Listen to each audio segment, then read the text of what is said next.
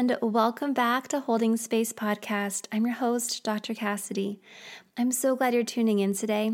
I want you to imagine that you, me, Kristin, my guest, we're sitting down on the floor, got some cozy pillows and blankets around us, we got a cozy warm beverage in hand, and we're inviting you in to be a witness to our pregnancy loss stories. And our hope in inviting you in is that you leave feeling a little bit less alone in your experience and with a sense of some supportive steps that you could begin to take to process and heal. Before we go any further, though, before we dive in, I want you to take a moment. And if you can, put your hand over your heart, or if you're driving, just take a moment to ask yourself Am I ready? Am I ready to hear about someone else's pregnancy loss story?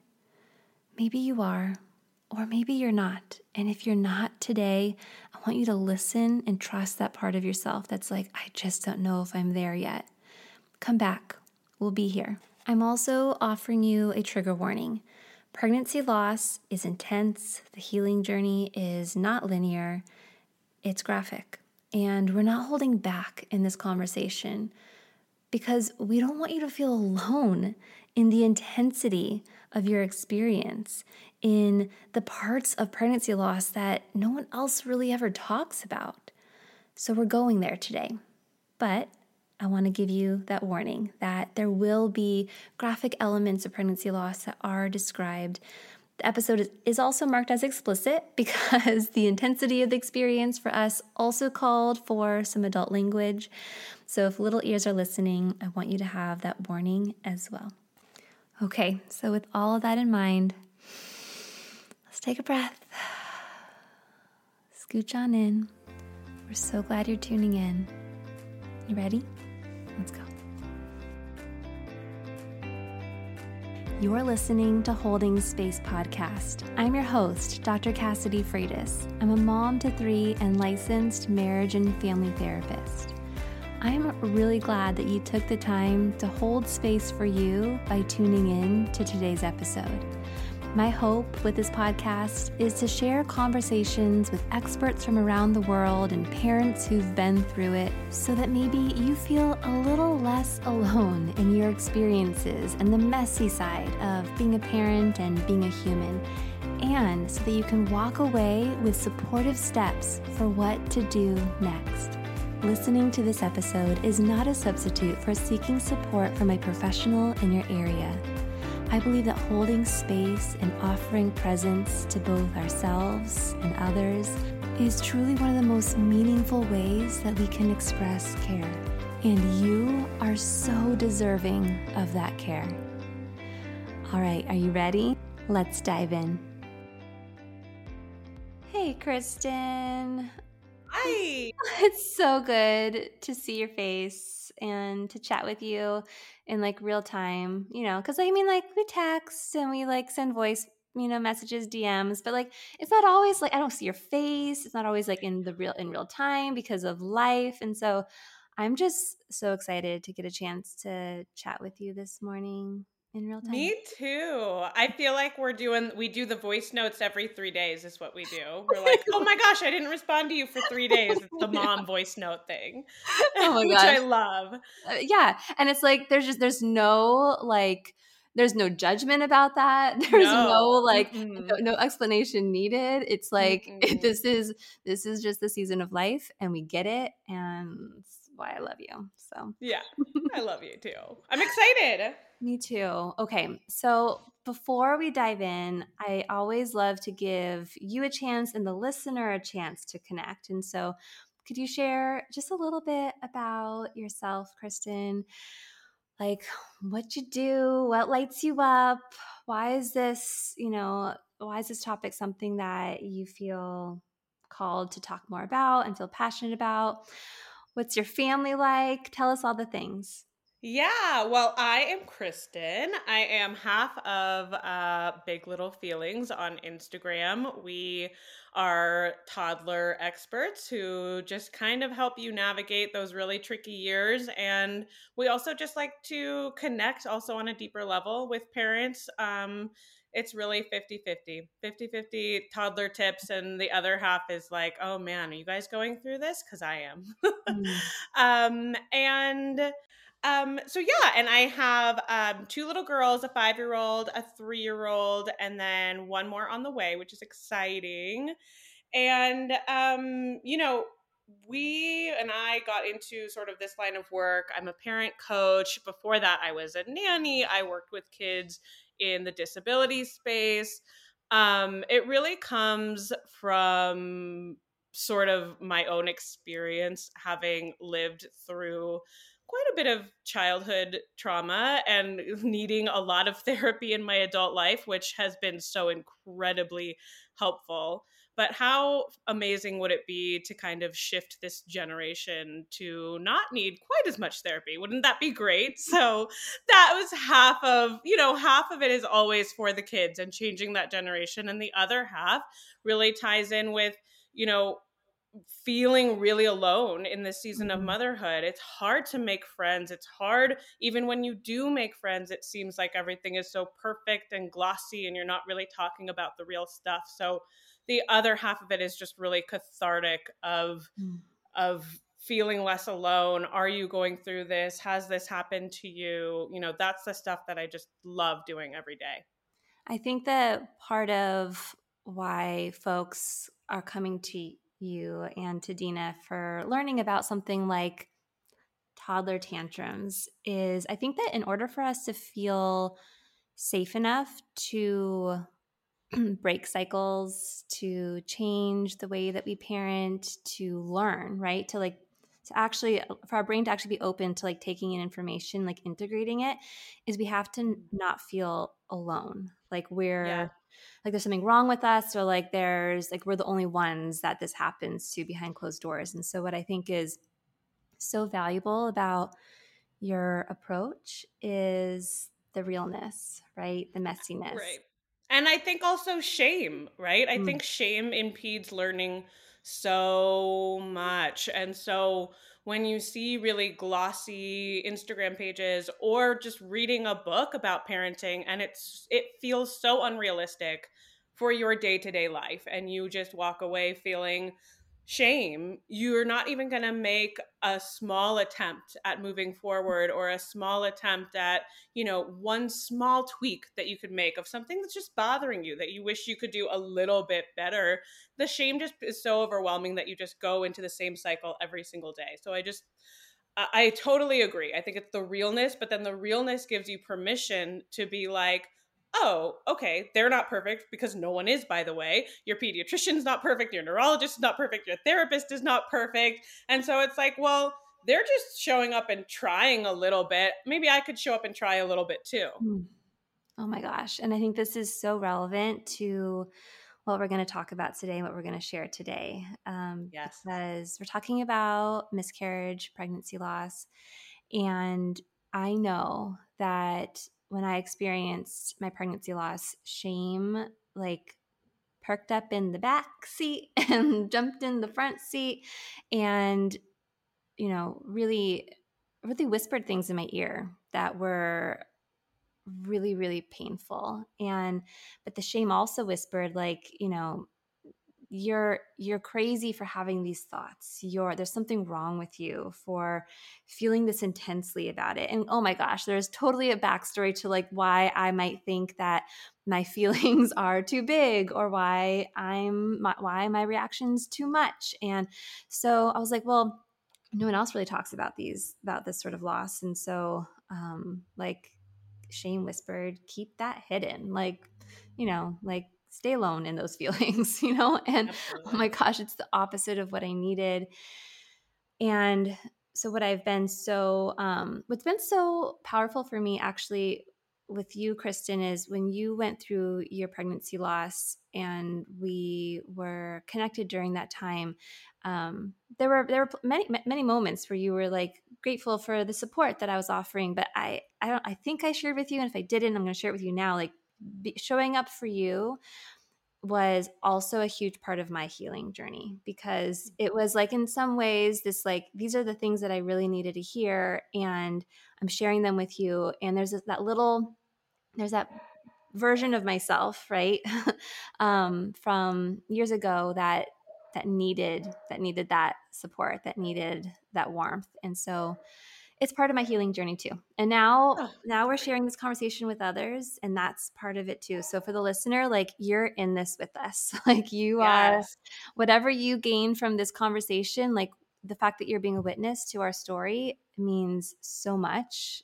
to both of us. I think I can speak for both of us in that. Yeah. Well, and that time, I mean, I can't I've told you this before, but I I and I'm probably going to cry throughout this whole podcast, which is great because crying is healthy. Um, but I I truly uh, I'm going to cry. Woo, I truly would have had such a different experience had it not been for you specifically. There were I want to say 8 or 9 or 10 people who kind of came out of the woodwork in very separate areas of life. You know, we had obviously spoken before, we've communicated but it, it obviously elevated, right? And that was very similar with the other women who came to me as well in that time of my life. It's somebody, maybe I was very close with them, or maybe I wasn't at all. Maybe I didn't even know them. I've never even mm-hmm. met them in real life. Um, but you specifically, um, oh gosh, you just gave you gave me permission in every single thing that I was feeling, every absolutely crazy thought that I was having that I couldn't tell anyone. I mean, I was ashamed to tell my therapist some of the the thoughts I was having, you know, um my husband even uh mm.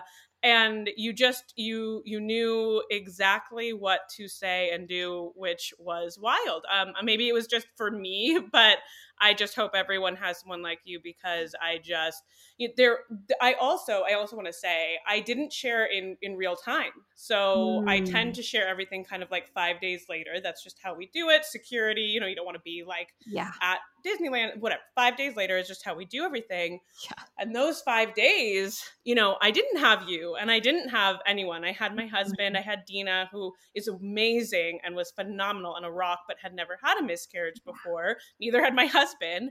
And those, you know, I think of how many women spend the entirety of their miscarriage grieving process in those five days that I did, because those were five of the darkest days being alone in silence, in shame, not sleeping, not speaking, not having the you, the Cassidy. Um, I, I can't even imagine my experience without you. Truly, I can't.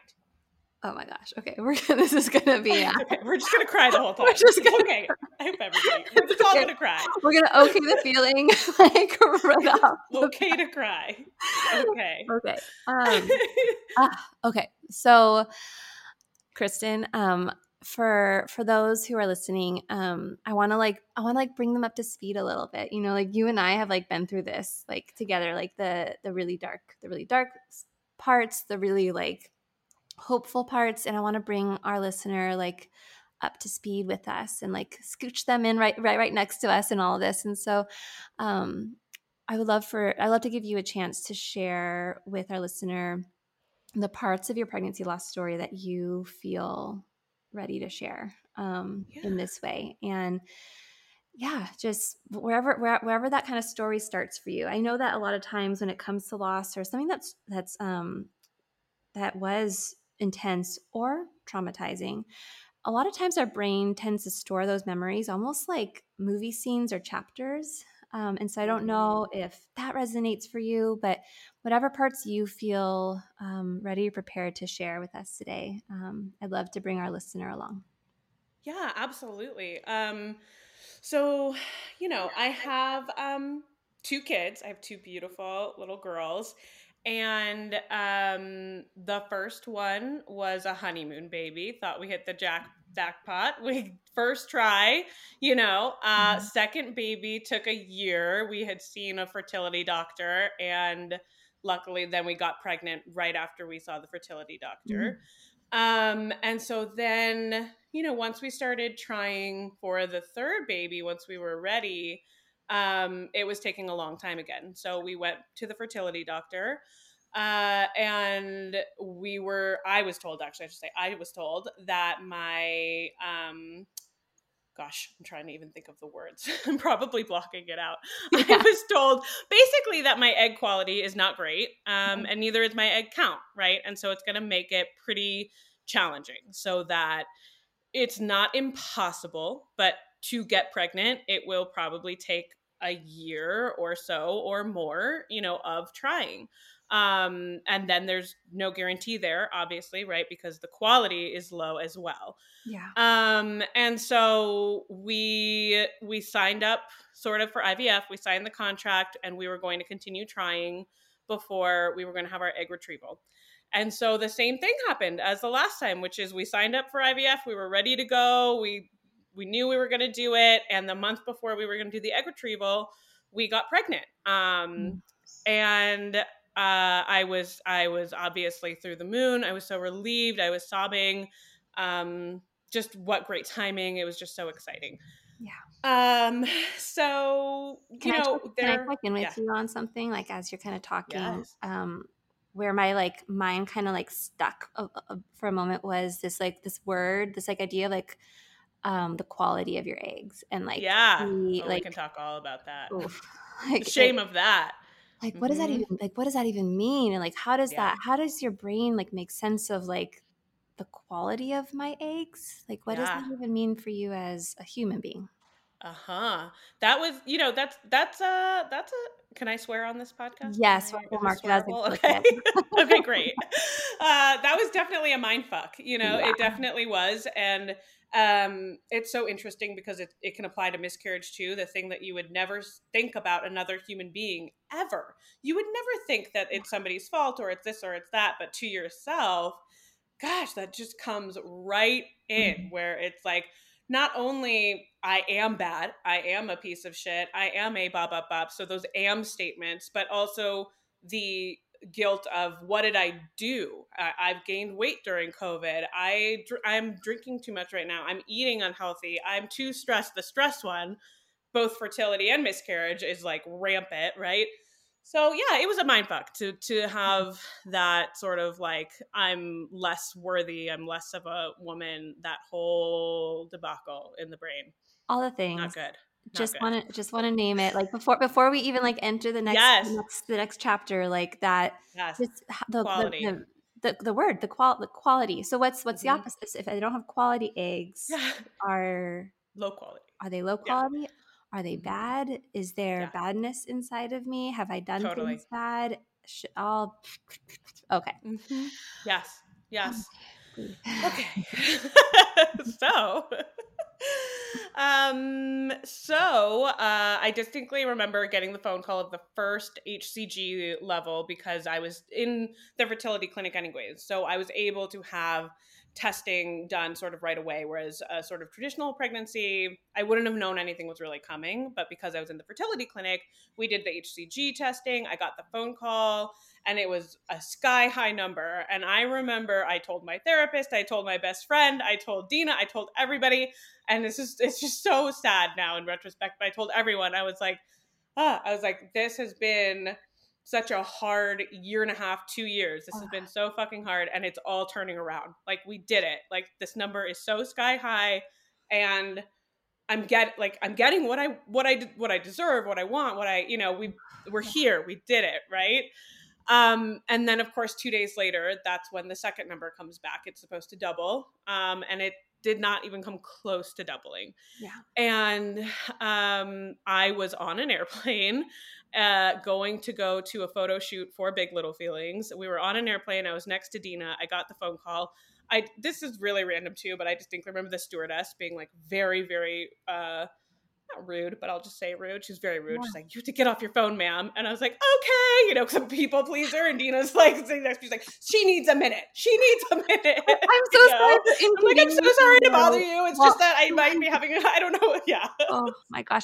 Isn't it so uh. interesting what our brain tends to? And this is also how really intense experiences and trauma works, right? Is like our brain latches on to certain parts of yes of the experience right and like yes. I, I i think it's it's it's important to note that like in yes. that moment when you're getting this news y- you were met with something that felt like i'm inconveniencing you i'm doing something mm-hmm. wrong i'm but i also have all these feelings and can i and i just fucking love that dina was like like you know like do, i think we all need that like i think about yes. like I'm such a visual person. Like in that moment, like there was something going on, and this, and again, like she didn't know, right? This is not this isn't the stewardess' fault, but like no idea. It's she had no idea. She was just doing her job. But like in that moment, yeah. Dina stood in front of you and was like, yeah, like no, like hold yeah. on, like yeah that protector oof well and you know what though you also remember on the opposite which is why mm-hmm. I, I, am a people pleaser but i also have been th- through some things in my life so i distinctly remember right after my dad died when i was driving down the street i obviously was not driving in a way that was great for somebody from los angeles who was right behind me so they honked at me and flipped me off as they went around me um, mm-hmm. um, and it's that same the, I am a people pleaser, but I also just you never know what someone is going through at mm-hmm. any moment. And I, so in this also in this scenario, I when I went back for my blood work, um they were closing. There was this whole thing. They were closing, and it was this and that. And they, long story short, they weren't going to take me for the blood work, and the, I needed the blood work to be able to get progesterone or get whatever it might be to kind of stop this miscarriage. So I blurted it out and I start crying in the urgent care waiting room. And there was this really kind woman who like came mm-hmm. over, rubbed my back. She's like, "Is it okay if I rub your back?" You know, oh, I'm gonna cry. But you you remember the stewardess, but you also remember the random stranger in the urgent care waiting room. Mm. You know, kindness just people say it but it really it, it those memories like you said it just it's like a core memory that you'll have for the rest of your life and Kristin, one way or the other. You've I know I know because I know you that you've done EMDR um, yes. and that you've done work to process this. And I know I'm jumping, but like I just want to yeah. name for like the listener right now that like sometimes because um, I'm an EMDR therapist, I do EMDR with folks, and I've had EMDR done on me. Actually, doing EMDR to process um, several losses um, that I was that I've experienced made me be, get trained in EMDR because I was like, oh shit, this is the so best. powerful. Yes. Um, I need this tool to support folks.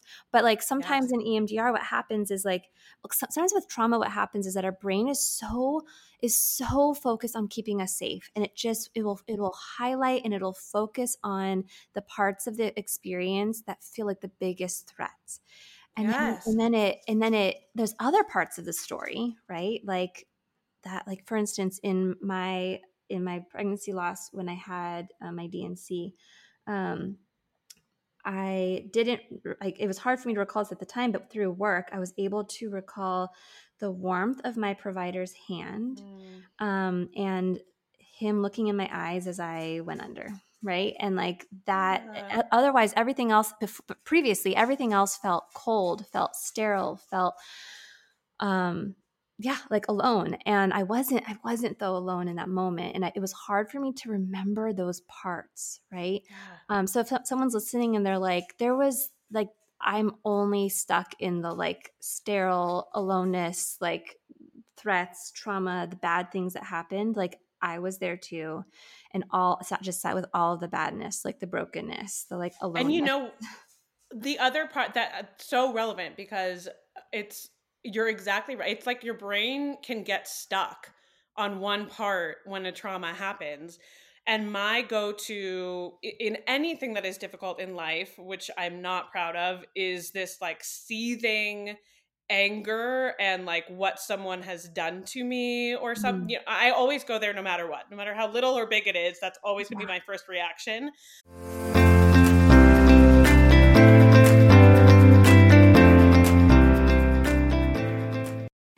As a mom to three, my partner and I find that one of the biggest struggles we have faced in our relationship is navigating sharing responsibilities and the mental load. And I know that we're not alone because this shows up with all of my clients. And in every podcast episode, the mental load of parenting shows up in some way or another. Enter the scene coexist. Coexist is the app that's revolutionizing how couples manage the mental load of household tasks and childcare. It's like having a personal assistant right in your pocket, helping you and your partner effortlessly share tasks, plan meals, collaborate on lists, and even give each other kudos along the way. Here's the cherry on top. For my amazing community, Coexist is offering an exclusive deal. Sign up for a two week free trial before June 15th, and you'll get 15% off the annual plan on iOS with the code Dr. Cassidy 15 So, what are you waiting for? Really, take that first step towards a more harmonious home life today. Download Coexist on Android or iOS at getcoexist.com. The load in our home has been feeling a little bit lighter since downloading Coexist, and yours can feel lighter too when you download the Coexist app at getcoexist.com.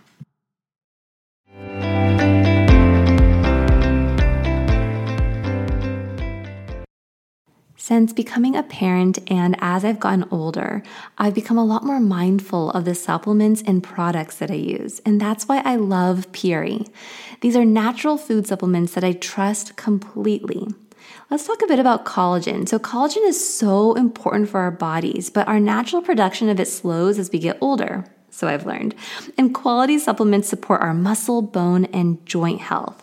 Recently, I've been taking Puori's CP1 Pure Collagen Peptides. It was number one out of 28 collagens tested by the Organic Consumers Association and Clean Label Project. There are enough hard decisions that we make every day as parents, and this makes Puori an easy choice. See and feel the difference with Puori. I know you'll love their supplements as much as I do. Puori is offering my listeners an amazing deal 20% off site wide. Just go to my special URL, puori.com backslash Dr. Cassidy and use my promo code Dr. Cassidy. So go to P-U-O-R-I dot com slash Dr. Cassidy. Don't miss out. Use promo code Dr. Cassidy at puori.com backslash Dr. Cassidy. Um, and so when I, right after the miscarriage, I was really stuck on the emergency room and the workers who were in the emergency room and how sterile it was. Mm-hmm. And we'll get there. I'll, I'll, tell the story about how I was waiting there for five hours, even though the ultrasound was five hours before. So they knew right away. They wouldn't tell me anything. No one spoke to me. No one. Any. I, I until EMDR. I mm. couldn't even process the loss of the baby or like you were saying any good parts or or people who were there or you know the warm and the fuzzy because my body was stuck in this in this rage of how I was quote unquote treated in the ER, which realistically they were just trying to, you know, they're saving lives. That's what they're there for. That's mm-hmm. realistic. But, you know, it was just the part that was stuck was sort of that trauma of being in that white room, sterile, no one looking at me, no one talking to me. You know, that was really until EMDR, I could not process anything else because yeah. I was just, my brain stuck. It's just stuck there over yeah. and over. That's yep. the story over and over. That's what it feels like. That's what it mm. looks like. And I love EMDR. Oh my gosh, it's it's life changing, so freaking powerful. And I'll I'll link resources below where folks can like go listen to things or read things, like learn more about that approach in particular. But um yeah i just wanted to like i just wanted to interject that because i know that yeah. like as you're retelling the story you've done work that has allowed you to yes. tell the story in the way that you are and i want the listener to to have that Absolutely. context yeah Absolutely. so so much emdr yes okay so we got we got the numbers they were not good i went to los angeles um, I was stressed the whole time because uh, the nurse said, just try to relax and don't stress and don't put your body through too much. And I'm like, well, first of all, you just told me, you know, my numbers suck. I might be having a miscarriage. So I'm obviously going to stress.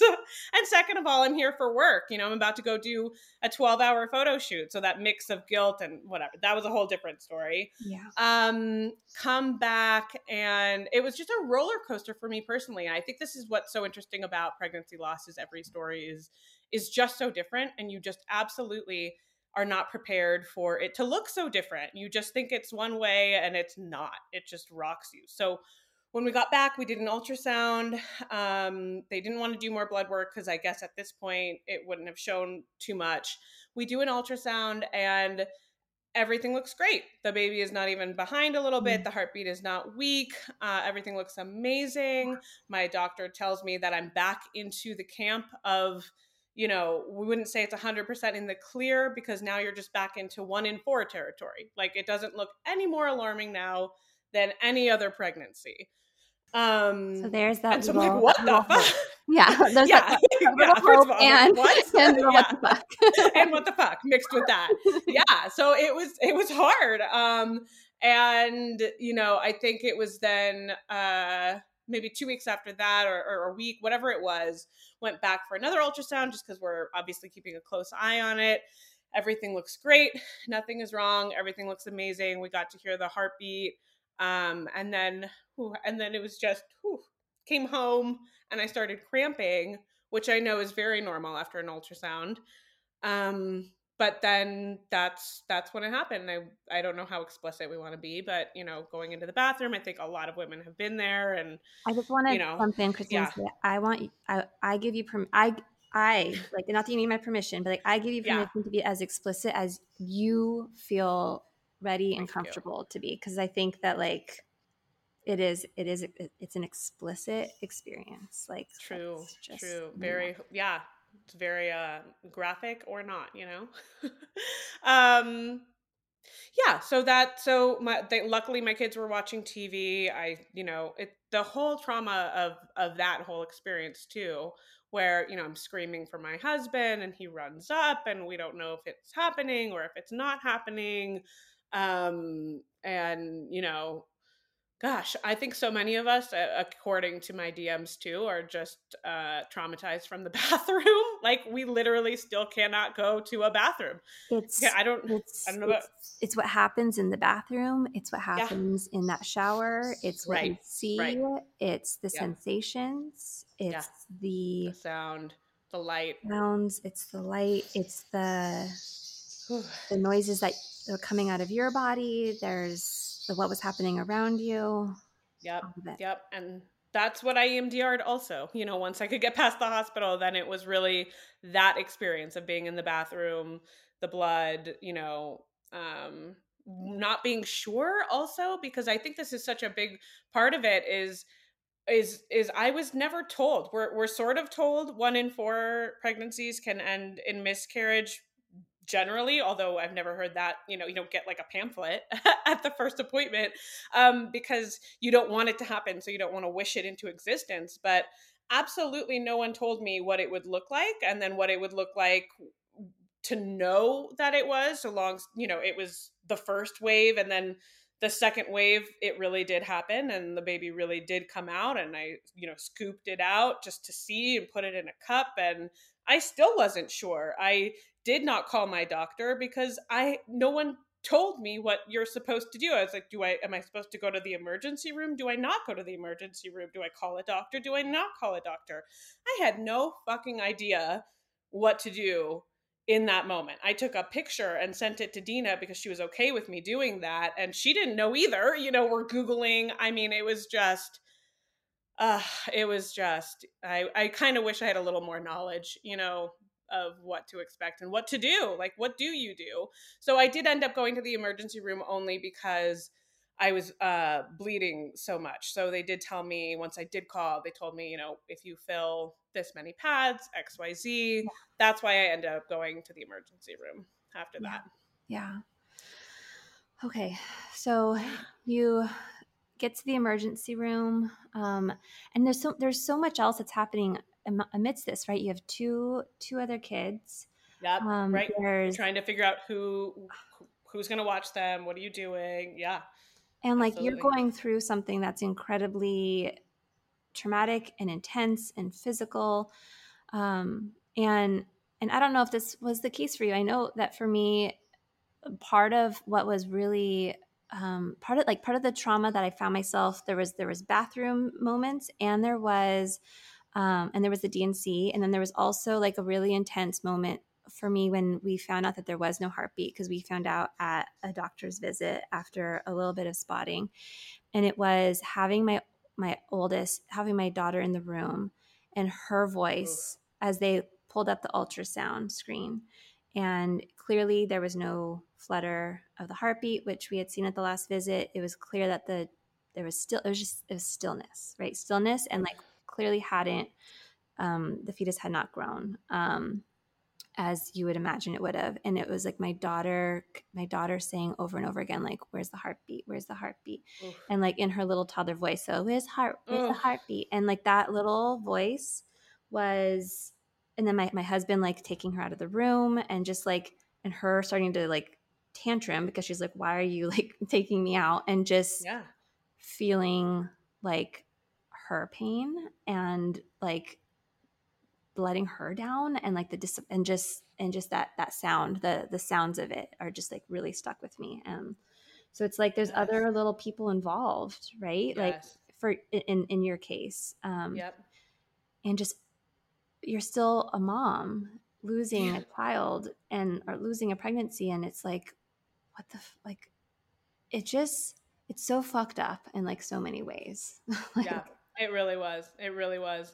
I'm with you. I'm with you. It feels uh, uh, that letdown piece because I don't know about your toddler. Mine was so excited, and all she wanted was a baby, and you know we obviously also wanted the baby, and that piece. But then also, yeah, how do you how do you even be a mom when you're going through not only mm. the physical changes by the way after a miscarriage but then the emotional it was it was fucked up you know that yeah. that was a fucked up part yeah. it really was it really was yeah and this piece that you named here of just like not knowing what to do because and like mm-hmm. and you mm-hmm. said this you said I, you know you don't get a pamphlet and people don't really like talk to you about it and and and then you said it was so interesting and you don't want to wish it into existence and i think that mm-hmm. like there is really something there that like our anxiety kind of, you know, takes hold a little bit. And it's like, well, I can't, I, am not going to think about it because yep. then I'll stress about it. And like, we know stress isn't good. And it's almost like you the same thing like the nurse telling you, like, so don't stress. And it's like, yeah.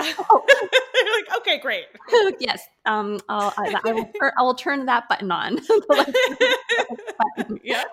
And, but the thing is, is like, we, we need to, we need to information. We need to be yeah. talking about these things because yeah like if you're going through it and you didn't even know what to expect then you're gonna and you don't know what to do next like then yes. that that just adds to how traumatizing that can be right? Well and you know what? And not only just for you but i feel like just societally what do we do when a woman has a miscarriage? So mm I I wish I knew, of course, like should I go to the ER? That was honestly a traumatizing part. I had no idea what yeah. to do. I had no idea if it really did happen or not. Baby was inside of me or not. I mean, just traumatizing. But also, you know, when someone dies in the world, we have this whole system down. There yeah. is a funeral, the person is grieving, who was the closest, whether that's their wife or their daughter or whoever it may be. There's probably somebody sending childcare over, coming over to watch the kids if they have kids. There's meal trains, there's flowers, there's a certain protocol that you follow if somebody has surgery. You know, there's all these different layers. If you have a new baby, you know, it can be a good thing too. If you have a new baby, you still get flowers, you still get the meal train. There's sort of this protocol that other people also know what to do mm-hmm. for you. Yeah. Even if you don't have to ask, right? You're not going to say, "Hey neighbor, can you make me a casserole?" because, you know, I mean, some you should. I mean, you absolutely should. But like, you know, it generally is is sort of known that that's, you know, sometimes what happens. Yeah. And that is what I think is so so so fucking missing here because mm it is women and birthing people going into work two hours after they've had a miscarriage. It is them taking care of their kids all day long. It is, you know, making dinner, making lunches, doing the same thing as if nothing at all had happened. There is no support. There is no grieving process. There is no community that lifts you up. Um, and I did have that which is wild. And I never had that actually after my, the two births of my my kids because we don't have family nearby. We were just kind of on our own. We've always been on our own. This is the first time that I've felt and I've also also kept everything really to myself, which seems surprising considering our social media now. But I am an introvert. I don't. I am a people pleaser. I don't like to bother people, so I'm always like, no, no, no, please don't. But this this time, because I shared it so publicly, there there were meals, there were groceries, there was Dina sent over her babysitter who was literally at her house. You know, mm-hmm. for I would just stay in bed. I had never even tried a babysitter before that moment and she came over like five days in a row because I just needed to grieve. Um, mm. So yeah, yeah, that that piece too, where no one knows what to do. No one knows what to do. No, you're right. There isn't this like it's it's such a it can be such a silent loss um, and such a and people don't know what to do or what to say and there can be lots of things that are said that are unhelpful um, which we can we can talk about in a bit. But it's I know that um, I think the the ritual component of it can be mm. such a important piece that I think can be also really confusing because what does that look like in in this mm. situation and every every person's um, story and and needs around rituals can look really different and yep. for for us it it just came spontaneously in the sense that it was like a few weeks after the loss and we were watching um, i was watching we were watching sesame street um, with my daughter and there was this episode where elmo find, makes a butterfly friend and then the butterfly like flies away and elmo's feeling like really sad about like why the butterfly like leaves. And i swear we had seen this episode before but my daughter started crying and she was just like crying really hard and like whimpering like where did the butterfly go? Where did the butterfly go? And i was like confused and i was like oh like you know okay the feeling and like scooped her up and i'm like i know and then it just like this like wave of feeling came over me of like I know I miss the butterfly too. And like I started crying, mm. she's crying, like we needed i needed that release with her um and then as as toddlers do she looked up to me she's like i'm the butterfly and then she went and got like her little like she had like little wings and she started like playing um but it just became and like you know she so she kind of runs off and i just remember like sitting there just in this like in this like i needed i needed to I needed to release that. I needed to release it with with her, you know, um, to grieve together of like the butterflies where did the butterfly go? The butterfly i miss the butterfly too.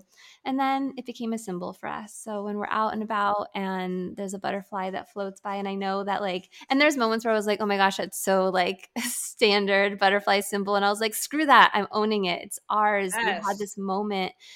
Um and it's still something. Like my daughter's almost 11 now and like if we're outside and like there's a butterfly you know, she'll she'll look at me and she's like, "You thinking about it?" I'm like, "I'm thinking about Aww. it," and it's just like Aww. it's Love just that. this thing. Um, and I think that you know sometimes symbols can come spontaneously. Sometimes symbols are offered to us. I know folks who have like plant like planted um, a flower or a tree in their yard, or have had some sort of burial service. Um, with what and bury whatever it is that feels most meaningful for them to bury.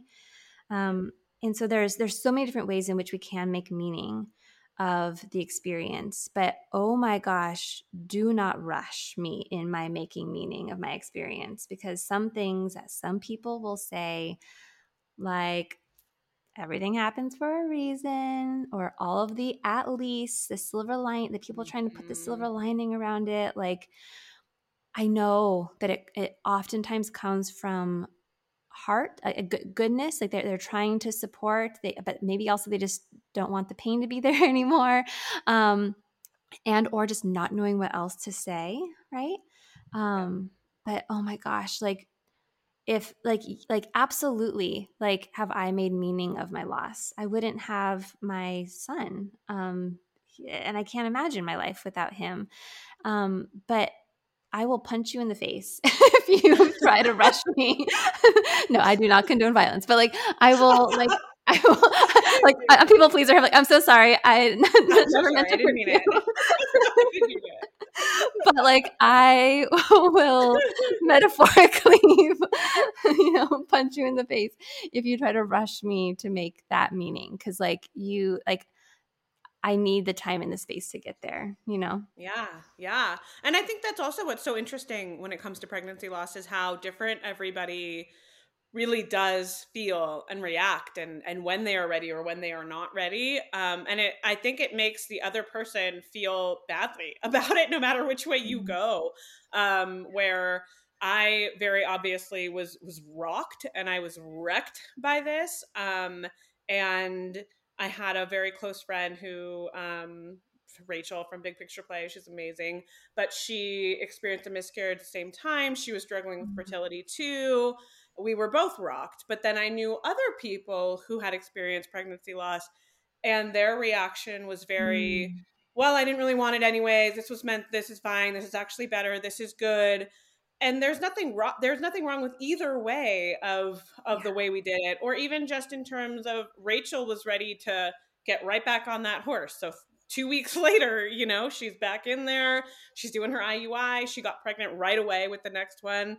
Um, I know other people who've done that too, and I just remember being like, I, I, I remember, and this might be TMI, but that's what we're here for. But I remember feeling the pressure because there's there is a statistic that the month right after a miscarriage you're more fertile and yeah. obviously i'm struggling with infertility anyways so i'm like well am i gonna fuck this up i've already fucked everything else you know it's really bad thinking of yeah. why to do it and um, i just remember us us trying one time and it was it was and i this is another topic that i wish more people talked about it was honestly so traumatic oh, oh. but you know it was a traumatic experience because i was very clearly not ready so yeah. much had happened down there it's almost like birth oh if you gosh. will postpartum yeah. i was not ready mentally physically emotionally at all um and my husband was very sweet obviously and obviously we just stopped right away but yeah. it's just you know everyone's experience is just so different you know oh do you is it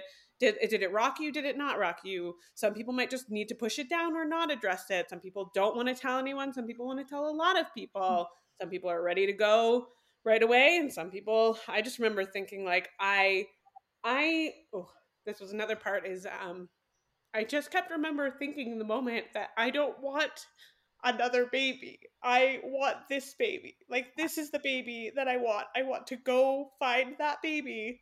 You know, because we did do that little burial that you gave me permission to do. Actually, it was your idea. Um, I wanted to find that baby and like dig it up and put it back inside of me. Like I did not want to have another baby. I wanted this baby. Um, and that took a long time and I got there, you know, but it, it didn't need to be rushed. I needed to get there I thought it would never come. And it did come. I felt ready to have a try for a different baby, you know? I thank you. Thank you so much for, um, thank you for Kristin for doing the work that made you feel ready to share the parts that you're sharing, right? Because, yeah. um, so many things that you just named are the things that happen in our heads or behind closed doors that make us just feel like that that just can bring so much shame and aloneness and like what is wrong with me-ness like the totally. first time that you have sex after pregnancy loss or yeah. The feeling the like visceral um like animalistic feelings mm. that come up when you like i remember when we knew that that the heart had stopped and there was like a couple days before we had the D&C to have the baby removed just like not wanting them to take the baby out and at the same time yes. wanting it like like the idea that there was that the, my child was inside of me and like wanting it out of me because it was and and like wanting to hold it and it was just this like mm-hmm. very um and like it was just very visceral um, of this like desire to have that child back with me in me but also like this like feeling like it was um it needed to be out of me because that's where it would have where I, I could hold i don't know it was i can't even put mm-hmm. it into words but it was just it. the the needs and the thoughts in my head um i know I know someone who shared with me once that after um, they buried their child, um, the first time that it rained, like knowing oh, that yes. it's out, it's I can't, mm-hmm. it's that it's out there, um, mm-hmm. and not not with me where it's yeah. warm, and it's just there's so okay.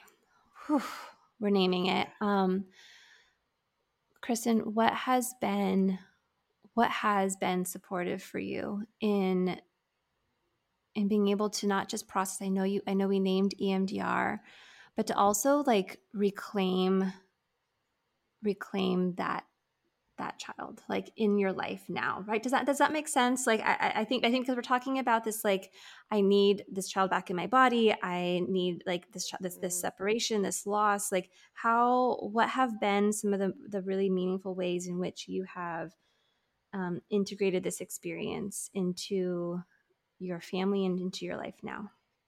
Yeah, um, I think EMDR was the biggest one. It was yeah. definitely the biggest one.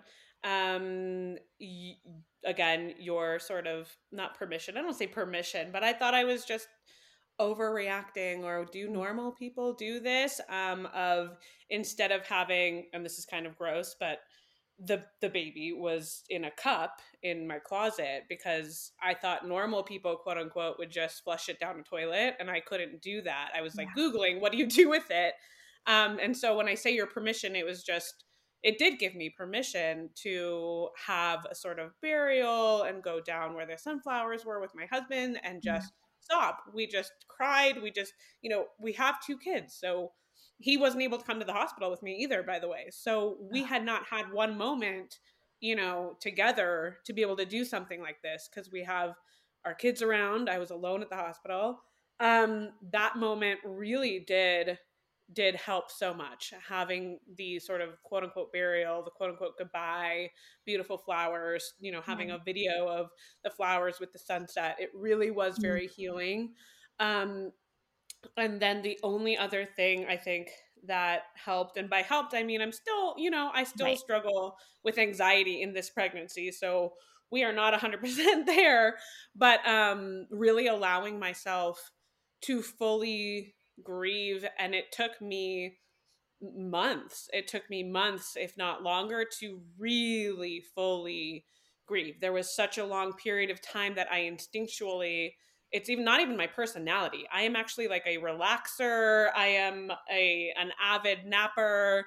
I am not a go-getter. You know, like I really I'm very chill, but for some reason after this miscarriage, I was like you got to go go go go go. I took mm. the kids to the beach on a 3-mile walk the day after. Physically, you can't even you can't even do that physically. Like it was I you know, and I I just for a long time for about a month after it i would go into offices i would go into all these places and i felt like i was about to pass out i was having panic attacks which i hadn't had in 10 years i mean i thought i was dying so long story short is is is after a lot of running from it even mm-hmm. though i know feelings are okay even though i know you need to process it my body wasn't letting me do it mm. And so it took months then of me, then after that, giving myself permission to say, this was a baby that I lost and I miss it and I am grieving it and I'm going to let myself grieve now. That was the only way through. It was the only way through was to do it. Mm. It's so interesting. I I did the same thing. Like it's like oof that that's something to unpack like why why we do this but like i remember going to the zoo like way too soon and like this was before like San Diego Zoo had some like really great bridges, but like it was before that. So there was just like a giant hill. I remember uh-huh. pushing my daughter up the hill and I'm bleeding.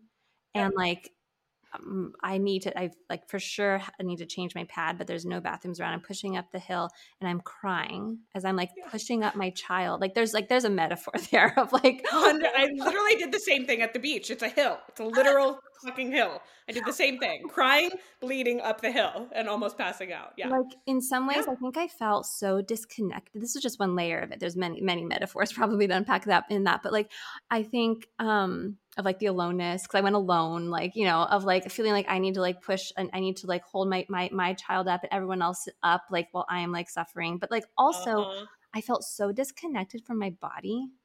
And mm-hmm. so like my body, I didn't I just felt like I was floating and like just not rooted in my own body that like almost like pushing myself to like like to feel like to to feel something, you know? Like oh, I don't yeah. know, like to yeah. even though it, it was not ex- it was the opposite of what I needed, but like I needed. I almost like needed I don't know, maybe there was also like punishment in there. Like I think That's what I was going to say. I think mine was very much so like fuck this body. It doesn't oh. deserve anything. So, oh you know, like punish it. It didn't do anything. Like it doesn't matter. I hear you, body. I don't give a shit. You know, like you didn't do your job. So unfortunately, we're going to keep going. You know, and, there was no permission granted to yeah. take care of it at all. I know so many people also like eating after a pregnancy loss. It's like it feels mm-hmm. like they, they're forced, they force themselves to, like there's no enjoyment yes. in eating, or there can yes. be restricting. Oh my gosh, so much, oh gosh. so much stuff. Um, EMDR, like and therapy and support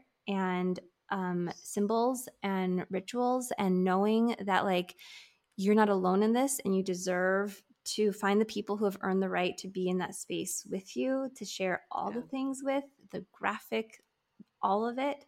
Um, and and that what you named here that like grief isn't like a destination. Like you don't just like get to a point when you're like, oh, I'm I'm done now. Yeah. Like, but that was the biggest. That was a process. Honestly, I took one week off of work of Big Little Feelings. I took one week off, and I just remember being like, that's it. Like that's my I, I get you know like that's my time. Time's up. You know like mm-hmm. let's go. Most and I just kept saying like most people don't even get this. Most people mm-hmm. have to go mm-hmm. back, yeah. which is true, which is horrific. But I remember being like, well, okay, I'm gonna do this. I'm gonna feel this for one week, and then like back on the horse. and it didn't really work like that. Oh my gosh, no, it's not how it works. That's not that's not how grief works. And like, and I think you know, there's these these stages of grief, right? That people talk about. There's the denial. There's anger sadness um and it's like it doesn't go linear it's not linear right like it goes no. from here to there and then there's an added stage of grief that um uh, my colleague claire bidwell smith always talks about there's this added stage of anxiety that people don't talk about like the anxiety mm-hmm. stage and like when like how that changes subsequent pregnancies if that's part of your journey which it was for both of us and you just it changes things and it's not linear and it's not there's not a destination. It moves it evolves um, and and and and you deserve support along the way. Like you do not i just if, if the listener takes anything from our conversation i want it to be oh my gosh i didn't know that other people had those kind of thoughts or i also experienced these things and you feel maybe not in, in the exact same way but in your own way and that you're not alone and maybe maybe in that feeling of not being so aloneness in that feeling um, of some sort of connection that you also then have permission to take a step to open up to a natural support or to get professional support because oh my gosh do you deserve it? and you deserved it like yesterday. You don't need to do anything to earn that deservingness. You're just you just are worthy of it like I think you so many of us it's like it's not a big deal to mm-hmm. us that's what we you know it's because no one talks about it and it's just part of it and i was met with all those things where it's like well this happens to everybody. Well just try again. Well and so it can just feel like you you're you're you're overreacting or you're dramatic to need to seek therapy for something like a miscarriage. I think a lot of us feel that way about labor and birth by the way right? I mean that's a very common thing where it's like well this is part of it. This is what women do. This is what birth is. And it's like you know God, therapy and EMDR helps mm. so much. Like, just, you know, you deserve it, whether you think your experience warrants it or not.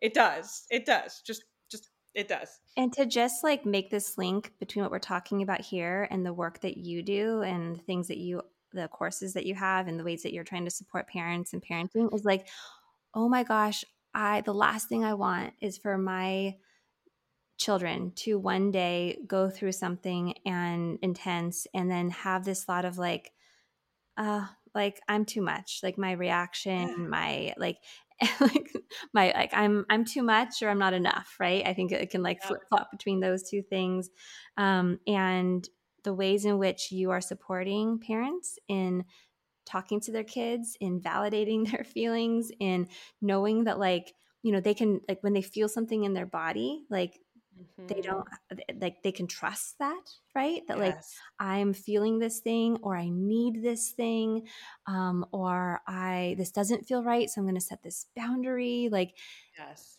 I we want our child our children to know that they can, can get to continue to have wants and needs and that they can they can sit they can when they feel something that's, that's not an indicator of them being too much or too dramatic or oh you have those feelings go in your room and like come back out when you have a smile on your Suck face it up. and just like yeah, yeah. Wipe that like, look like, off your face. Yep a hundred percent. A hundred percent full circle. Well, the last thing that I want to just like name, I know we're going to wrap up here, but um, we didn't get a chance to dive deep into this. But like a big part of my healing journey too was couples therapy, mm. because my partner and I like navigated this loss very differently. Um, I mean, you know, in like he in the trenches, right? Like in the trenches of like the D&C, like he was like so there, so supportive, like oh my gosh like one of my emdr memories that like i like had lost but then reclaimed that actually like brought because my, my, husband and i like shared laughter is like one of our love languages. And like there was this like moment like in the moment when i they gave me this like um thing that i was wearing that like had a, hooked up to something that like it looked like a vacuum but like it um, would pump in heat so that i could stay warm and I remember when, when they brought when they brought the vacuum thing and they hooked it up, he looked at me. He's like, "We're doing this now," and I was like, "Oh my gosh, no, we're not!" But like the panic in his face of oh like, oh my, oh my gosh, and like it's like it was like it was it's like it's like Kim and I have like this very like similar humor. Like we will laugh about things that like probably like aren't funny to other people, but like yeah. we, we can like connect over it and like I we lost I lost that memory amidst everything else, but then I was able to reclaim it through the work of just like you know in these in this in this like really dark moment, him and I were able to find each other again in a way that we oftentimes do, which is like shoulder to shoulder like laughing about something that is just like so ridiculous and probably like shouldn't be funny but we can still laugh about it together. Um but then following that um we we navigated it really differently. Like he didn't really understand why I was still grieving and he wanted to, but it just, it was, I, I felt, I, I felt alone and that mm-hmm. really impacted our relationship. So couples therapy was a huge part of our healing too, because, you know, partners and partner relationships are impacted by this sort of experience. Yeah, absolutely. And, um, I I think we my husband and I it was a little different, but even also just support for your partner, even if couples therapy isn't it, because um my partner and I we at first reacted very differently. I distinctly remember it was the first day um and we got Dina sent over her babysitter which was amazing and I'm in bed and it's physical, you know? I mean physically you feel horrific. And I remember him being like, "Okay, I'm to go test uh, test drive some Range Rovers." Bye.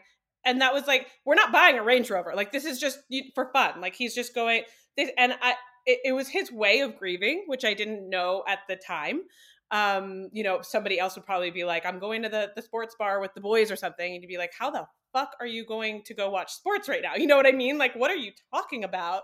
Um, luckily, that was his initial like shock reaction was he would he just kept doing all these really random fucking things instead of kind of like laying in bed grieving with me or, or whatever it is i thought he should do.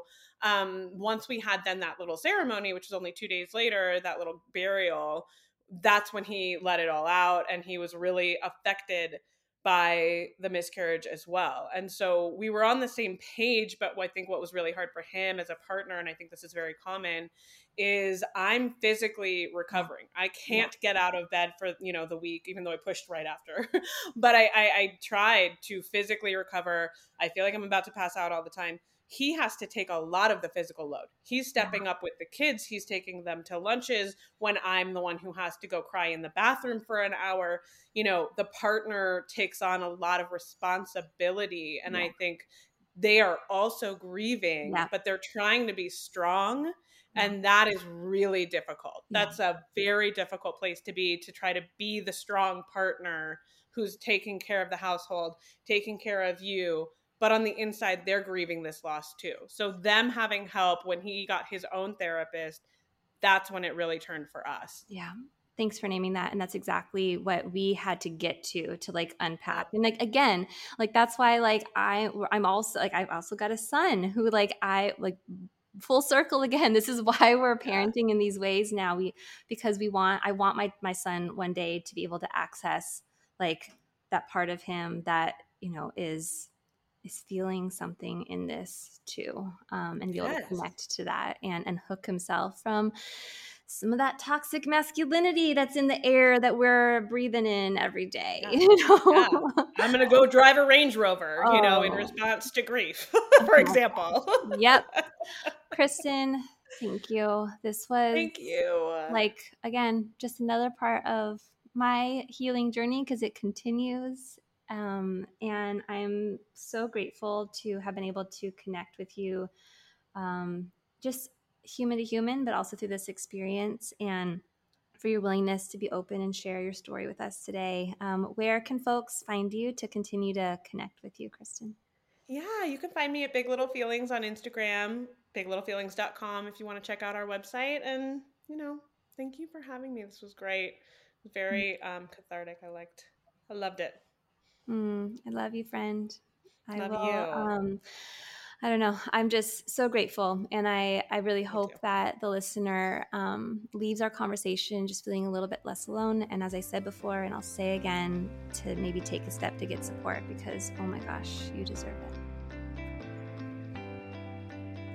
I hope you enjoyed that episode. If you did, you might want to hit that subscribe button to be the first to know when future episodes air and go and explore some of those past episodes. Maybe there's a topic in there that you've really been wanting to learn more about.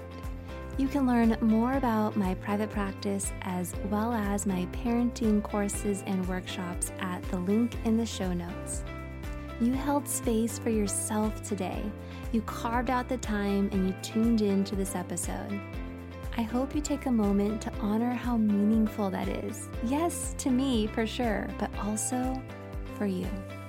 Thank you for tuning in, and I'll catch you next time.